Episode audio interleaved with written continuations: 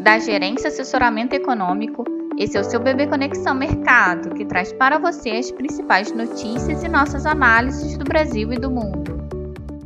Bom dia, quarta-feira, dia 19 de janeiro de 2021. Eu sou Adriana Lima e vou apresentar um panorama sobre os principais mercados. No exterior, as bolsas ensaiam recuperação, mas balanços americanos podem decepcionar. No campo corporativo, o mercado aguarda a divulgação do resultado do quarto trimestre de 2021 de alguns bancos, como Bank of America e Morgan Stanley, além de outro resultado de outras empresas ligadas à saúde e à economia real antes da abertura das bolsas de Nova York. A Agência Internacional de Energia informou em seu relatório que a demanda global por petróleo deve exceder os níveis observados antes da pandemia ainda este ano, atingindo a marca de 99,7 milhões de barris, barris por dia. Na Alemanha, o índice de preços ao consumidor, o CPI, reverteu a queda de 0,2 em novembro de 2021 e avançou 0,5 em dezembro, como esperado. A taxa anual saiu de 5,2 para 5,3,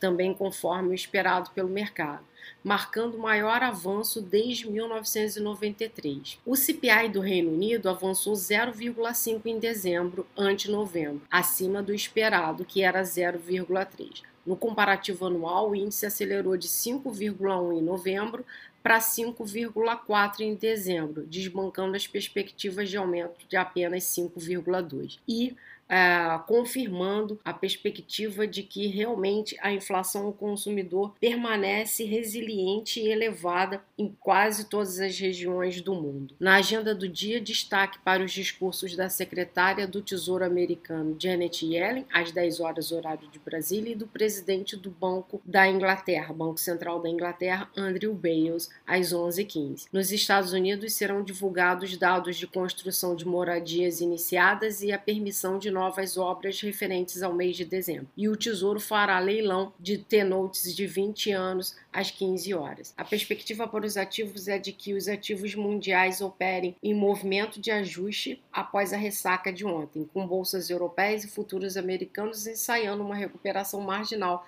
das perdas acumuladas desde a semana passada.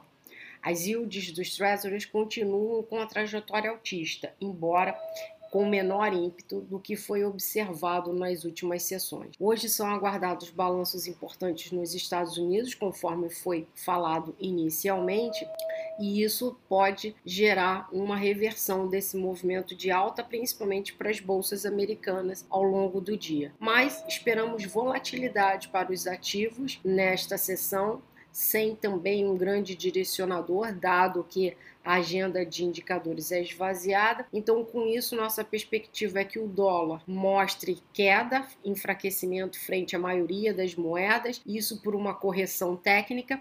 As taxas dos treasuries permaneçam em alta na perspectiva de juros as bolsas americanas em quedas, mais as commodities, principalmente petróleo, minério de ferro, se valorizando no dia. E isso deve influenciar, inclusive, essa valorização das commodities para os nossos ativos internos aqui no Brasil. Aqui no Brasil, a questão dos servidores públicos federais deve ter um alívio, dado que ontem, pelas manifestações que tinham sido agendadas, elas foram consideradas com baixa adesão. E isso deve tirar um pouco da pressão no curto prazo em relação a esse tema. Entretanto, ainda se mantém a expectativa para a sanção presidencial do orçamento de 2022, que tem que ser feito até sexta-feira, dia 21. E dentro do orçamento que foi votado no Congresso e aprovado, foi provisionado um, cerca de 1,7 bilhão de reais para o aumento do funcionalismo que inicialmente tinha sido prometido para as polícias federais. Então esse tema ainda fica no radar dos investidores, mas com menor ímpeto no dia. E isso deve ajudar a contribuir para dar certo alívio para os nossos ativos em recuperação técnica, principalmente para a curva de juros no dia de hoje. Em relação à agenda de indicadores, o IPC-FIP da segunda quatro semana de janeiro avançou para 0,59, ligeiramente acima do 0,57 registrado na semana anterior.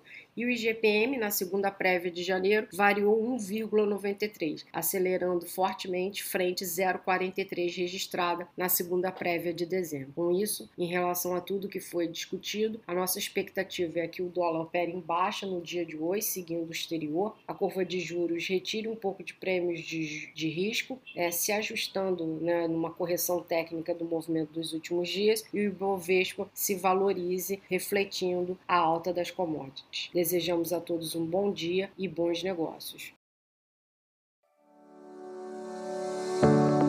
Por fim, lembramos que essas informações refletem somente expectativas e por isso a instituição não se responsabiliza por eventuais perdas financeiras.